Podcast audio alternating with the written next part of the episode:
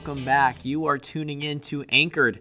My name is Justin Rumley, and not only is it my privilege to be the spiritual life director here at Peoria Christian School, but I have the distinct honor of being your host of Anchored today.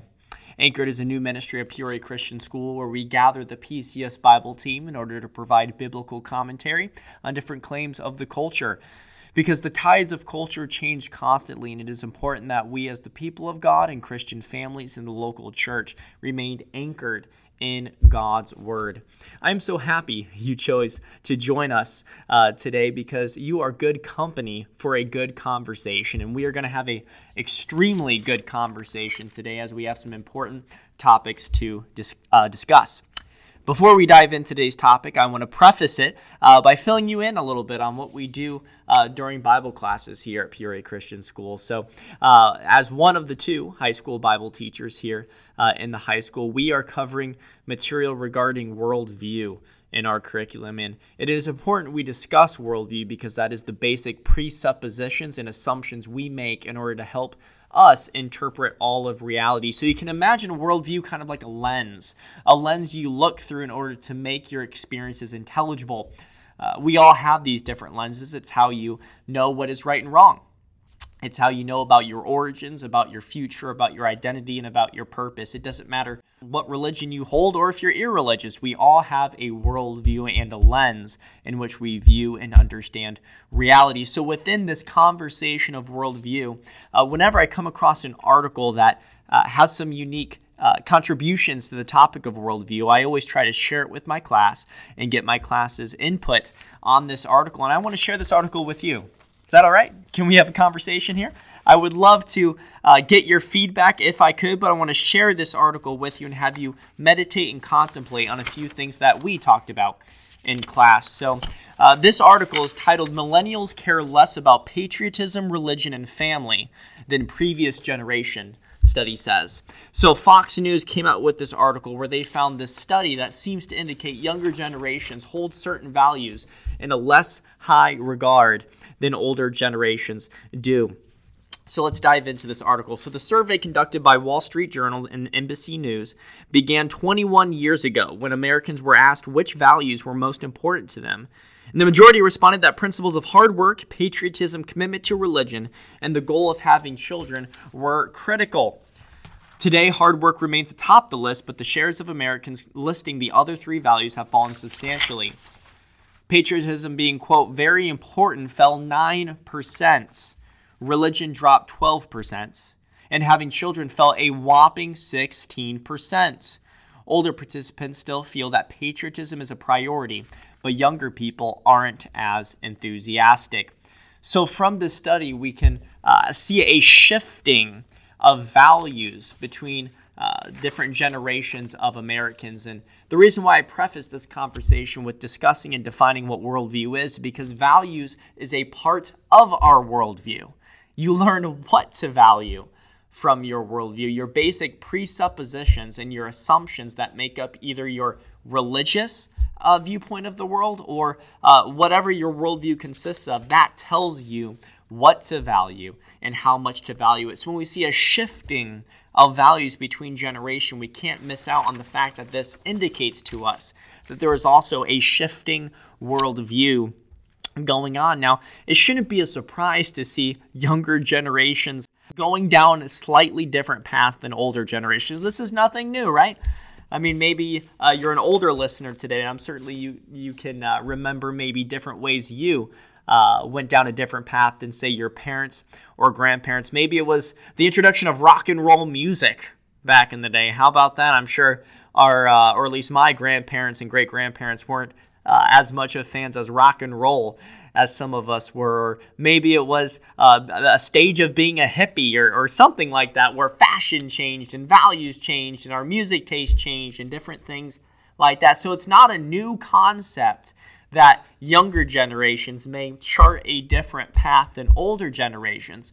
But here's ultimately what I think is noteworthy and possibly concerning is what is changing in terms of uh, the millennial viewpoint. It's fundamental values that previous generations held in high regard. No matter if you liked rock and, mu- rock and roll music or not, uh, previous generations could unify on these three elements the idea of patriotism, the idea of religion, and the idea of strong family commitments and the value of children. So now we're seeing millennials start to chart a different path in terms of valuing these uh, notions, and this is concerning, at least in in my viewpoint here, because it shows us that younger people have a worldview, have a lens in which they view things like patriotism as not being as important as other things, and they have a lens where they view things like religion as not being important as important as previous generations viewed it. And they view things like having children as not being as important as what previous generations viewed this. So we see a shifting and changing paradigm of interpretation or worldview. And my concern is, is that this change is drifting not closer to the biblical paradigm, but rather drifting farther away from it. So, whenever I discuss an article about worldview or things that are changing in the culture, I always seek feedback from my students. I ask my students, what are some possible expectations we can have if these values remain the same? So we know millennials hold patriotism, religion, and having children as lower on the hierarchy of priorities than older generations. So once millennials become our pastors, once millennials become our uh, politicians, once they become our CEOs, once they start taking leadership and influence in our culture, what type of change can we expect to see? And one of the students in the class had an interesting observation that I want to share with you. In fact, maybe in your mind, you're contemplating what are some expectations uh, and things we can expect when the younger generation, the millennials, start taking uh, influence over the world. And, and hopefully that doesn't have you too scared. But there are different things we can expect when people with different values or different worldviews start influencing the culture. And, and this specific student stressed that uh, we could expect to have less unity in our culture. And I want, I want to focus on this for a minute that we can expect to have less unity in our culture. And I think this student hit the nail on the head. These three values of patriotism, religion, and having children or strong families are all unifying principles that are becoming less and less uh, popular in our culture. And we can, I think, demonstrate this and view this in a very real and tangible way. Let's use the example of political rhetoric. Okay? Let's use political rhetoric. Uh, maybe now I'm still pretty young, so I haven't lived through too many presidential campaigns, but it's not too challenging to see that the most recent presidential election between Donald Trump and Hillary Clinton was a nasty one. We heard names of uh, all different things under the sun being used to call people from the other side of the aisle, uh, whether it be communists or snowflakes or xenophobes, homophobes, deplorables, nasty, whatever it may be there were a plurality of different names used to describe our fellow Americans in regards to their political views. Now, you may be of the opinion that some of these names have a basis in reality, but I think we can all agree that oftentimes they get thrown around too quickly and we broad brush each other too much in a negative way. And of course, you can go on YouTube and find uh, Richard Nixon debating John F. Kennedy, and you can see how did that presidential debate look compared to uh, Donald Trump and Hillary Clinton. I think it's pretty clear to say that we aren't uh, we aren't improving our political discourse to becoming more polite. More caring and more uh, more considerate of one another. Rather, it seems we're drifting in the opposite direction. We're quicker to shout our opinions. We're quicker to call each other names. We're quicker to demonize one another. We're quickly to divide, but not quick to unite. And I think this is partially because we're losing those values that held us together in unity. For example, let's say you're a Democrat, okay? Let's say your neighbor's a Republican. We can all disagree on those important political issues, but it's hard to hate your Republican neighbor when you have to take communion with him that Sunday, right? Or maybe if you're a Republican, it's hard to hate that Democrat in your neighborhood when you have to sit next to him in the pew and worship Jesus with him. Right? But if you take away religion, if that is a no longer a value or a highly prioritized value in our culture, then it's a lot easy. Oh, well, it's more easy to hate your political opponent when you don't see them at church, when you don't share those religious convictions. Or how about this? Even if you don't share the religion of Christianity, it's hard to hate someone when you can both agree that we should be proud to be Americans. Maybe we disagree on how to make America great, but we can all agree that we want to make America great and that we are proud to be from this country. But if you take away the value of patriotism, next thing you know, we lose that unifying factor. If we can't even agree that America is a good place to live, that we're proud and that we want to make it even better, then boy, it's easy to divide and demonize over that. In the same sense, even with our own families, we can have political disagreements. And I'm sure we all know that one uncle who we don't want to bring up politics with at the Thanksgiving table. But guess what? We still invite him to Thanksgiving because he's family. When we have strong family convictions, when we value children, when we value family ties, then we can unify even within our differences.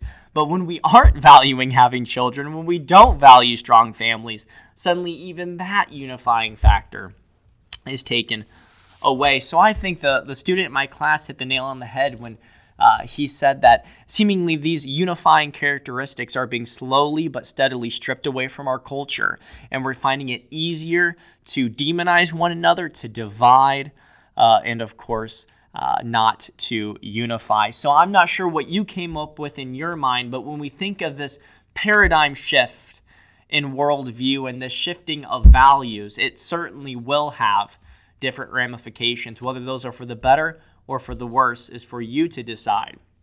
But one possible concern could be that we won't be as unified. Now, you might be thinking, wait a second, Justin, this is supposed to be a Bible podcast, right? We want to remain anchored in God's Word, not a political commentary.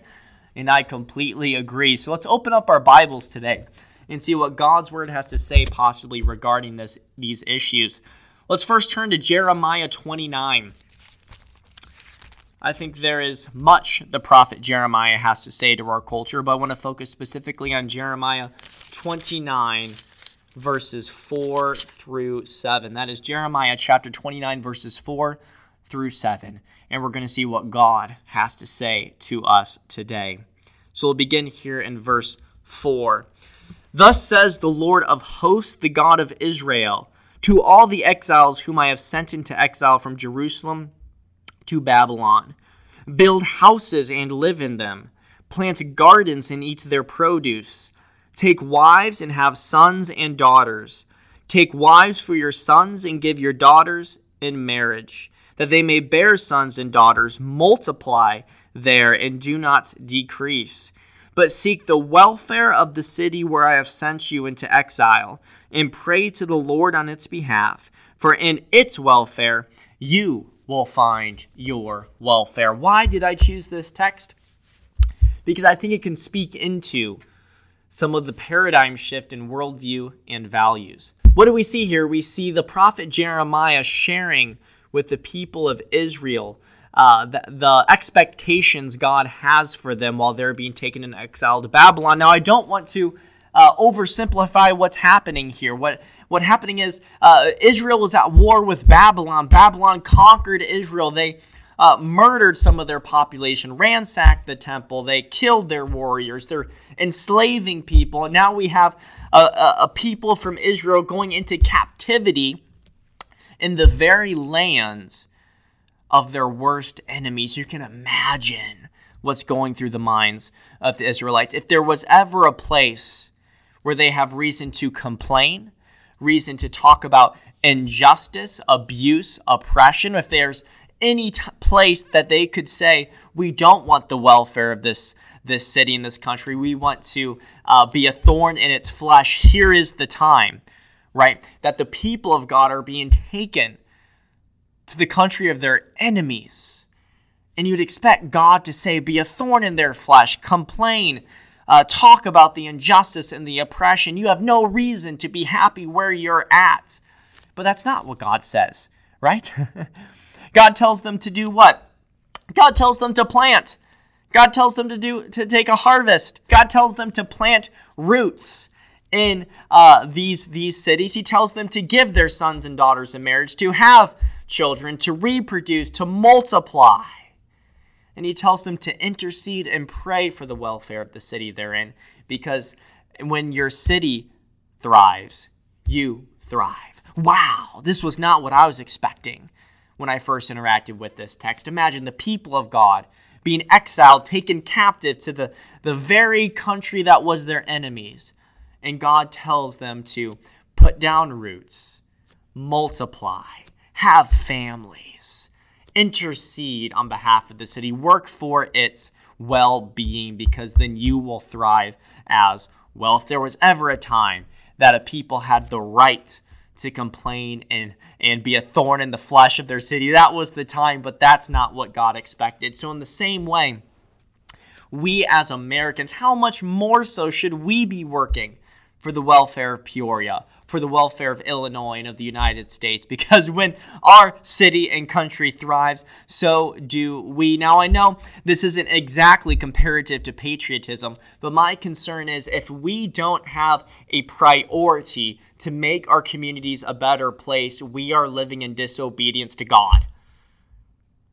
What I'm not advocating for is blind obedience to the government. What I'm not advocating for is that we uh, whitewash history and pretend America was a perfect place. But what I am saying is that we, just like the captives here in Babylon, need to work for the welfare of our city because we love our neighbor as ourselves and we want to glorify God whether we're in Babylon or we're here in Peoria.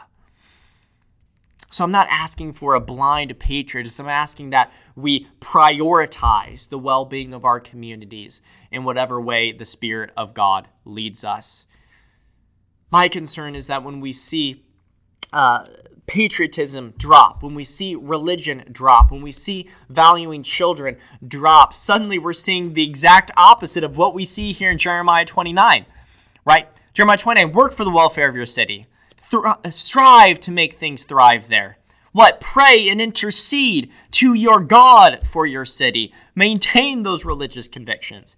And what? Give your sons and daughter marriage and multiply, reproduce, have children, because the more children you have, the more influence you have. The exiles to Babylon valued things that the millennial generation are losing grasp on. Now, I'm not trying to paint a dire picture here, not at all, but just a simple observation that when we put on a biblical worldview, Christians, no matter what city or country we are in, no matter how good or bad, should be and will be a force for good, a force for the general welfare. That whenever a mayor knows they have Christians and churches in their city, that they can know that they have a people interceding before God Almighty on behalf of the welfare of their city. And that wherever their Christian families are, that the community will know that they value children they value families. I hope and pray that the our, our younger Christian believers, our millennial Christian believers, possibly listening today, will uh, refocus on a biblical paradigm, a biblical worldview, and learn to value things like the welfare of their city, religion, and uh, having children more so than maybe what their secular counterparts are. So remember Jeremiah 29 this week and, and what God expected of the exiles, and I pray that we uh, live in further obedience even here, right in our hometown of Peoria.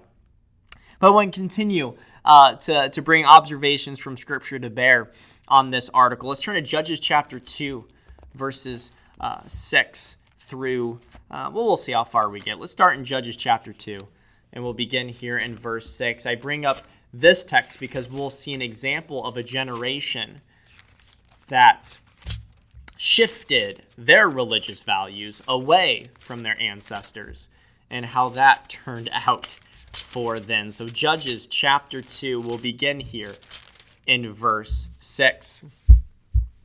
When Joshua dismissed the people, the people of Israel went each to his inheritance to take possession of the land. And the people served the Lord all the days of Joshua and all the days of the elders who outlived Joshua, who had seen all the great work that the Lord had done for Israel. And Joshua the son of Nun, the servant of the Lord, died at the age of 110 years. And they buried him within the boundaries of his inheritance in Timnath Heres, in that hill country of Ephraim, north of the mountain of Gaash. And all that generation also were gathered to their fathers. And there arose another generation after them who did not know the Lord or the work that he had done for Israel. So, what we see here is that when Joshua conquered the promised land, that when they went to settle, that uh, once Joshua and his generation of elders died, there eventually arose a generation who did not know the Lord, who shifted their values away from that of their ancestor, who changed their worldview paradigm, who devalued and uh, deprioritized the religion of Joshua and Moses and their ancestors for something else.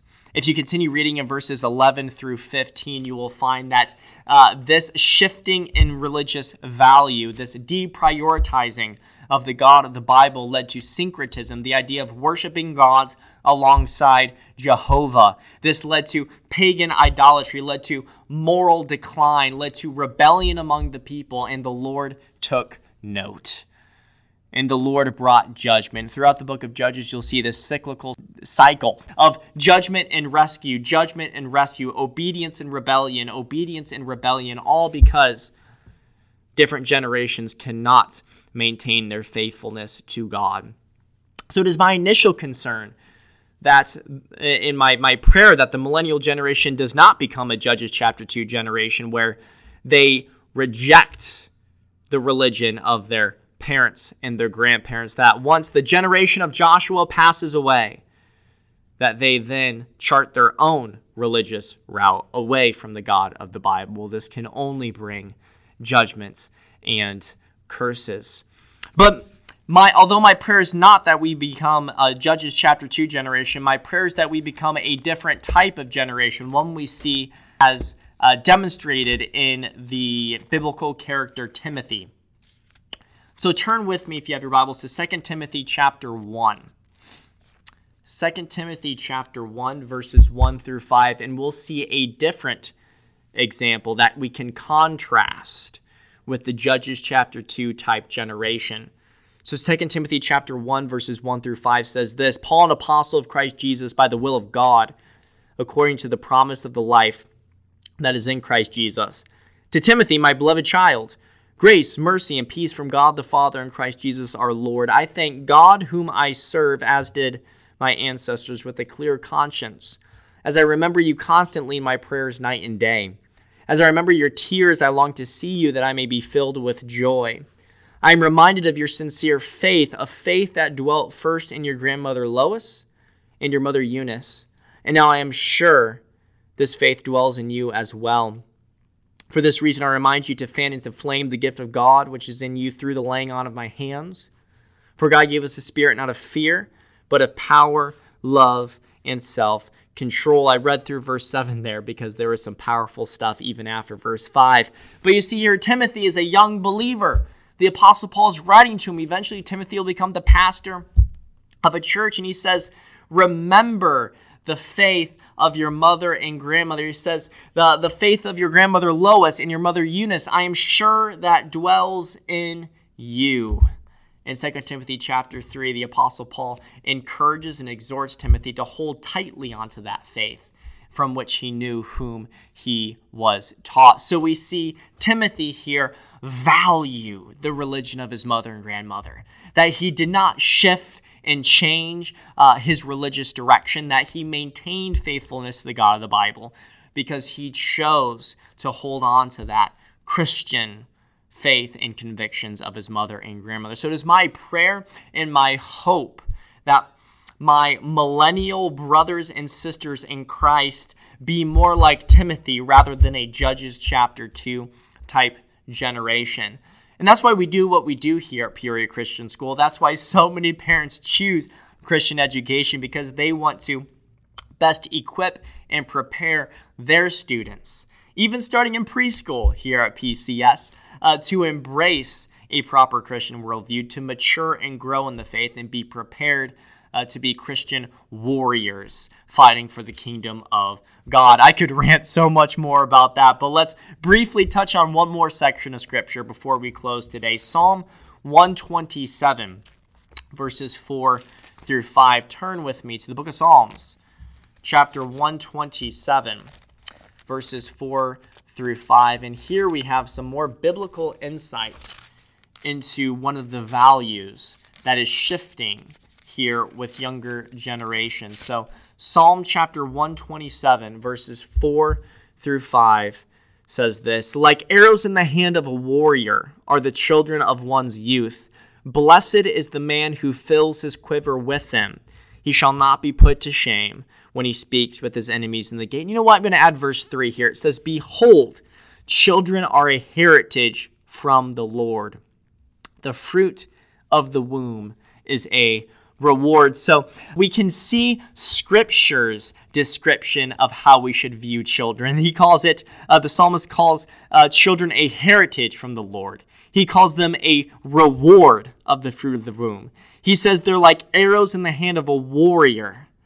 He says, Blessed is the man who fills his quiver with arrows. Blessed is the man and the woman who has a full house of children. We should rejoice with children. That doesn't mean they will never be a burden, but children are a blessing from God, not something we should uh, be devaluing, not something we should be viewing as a problem or an overburdensome type thing on our lives. In fact, in our culture today, when someone learns uh, oftentimes that they are with child, their first reaction is a negative one, usually, right? Oh no, how am I going to pay for this child? How am I going to provide? How am I going to, you know, change my life? Uh, there's often this gut reaction of, of negativity. Rather, the Bible says we should be rejoicing. They are a reward, they are a blessing. And the man whose quiver is full of arrows, the couple who has many children, are truly, truly blessed. So I hope just from this brief discussion, you will notice how uh, the shifting of values truly is grounded in our worldview. And when our worldview drifts farther away from Scripture, our values slowly begin to not match up with Scripture's value. When we have a negative view on children, or when we deprioritize having children, suddenly I wonder if we know of Psalm 127. If the psalmist saw children as a reward, as a blessing, then why are uh, we dropping in terms of percentage wise our commitment and priority of having children? In the same way, when we look throughout Scripture, when generations start to drift away from religious convictions, when they shift away from the Christianity of their forefathers, like Judges chapter 2, it can only bring bad things. It can only bring judgments until there is revival. So I pray millennials are a Timothy type of generation rather than a Judges chapter 2 type generation. Of course, finally, uh, we should be proud of where God has providentially placed us. And no matter if we're in a, a city that does a lot of good or a city that does a lot of bad, we should be striving to help our city thrive. Because as Jeremiah 29 said, we should intercede for our city. We should plant roots. We should have children. We should thrive to see the city's welfare because that is our welfare as well. This is not a blind patriotism, but I just sure hope that even if millennials are less patriotic, that they share a strong commitment, whether they're in Peoria or they're in Babylon, to glorifying God by loving their neighbor as themselves and making their city a good place to live. So, this is why we do what we do here at Peoria Christian School. Even though younger generations seem to be shifting away from the Christian faith, I can personally tell you that here in the halls of Peoria Christian School, you will find a vibrant biblical worldview among the student body. You will find elementary school children singing Christian hymns. You'll find middle schoolers wrestling with difficult passages of Scripture. You'll find high schoolers doing community service and having gospel conversations, learning to defend the faith and advocate for the faith, because in Christian education, we can work under the will and sovereignty of God within the, the precious protection of His Word to promote and prepare students to go out into the world and be a Timothy generation rather than a Judges chapter 2 generation. I wish we had a longer to discuss, but we simply ran out of time this week. I want to thank you so much for joining us here on Anchored. And I encourage you to join us next week, where I'm excited to have a new, refreshing conversation with you once again. God bless and see you then.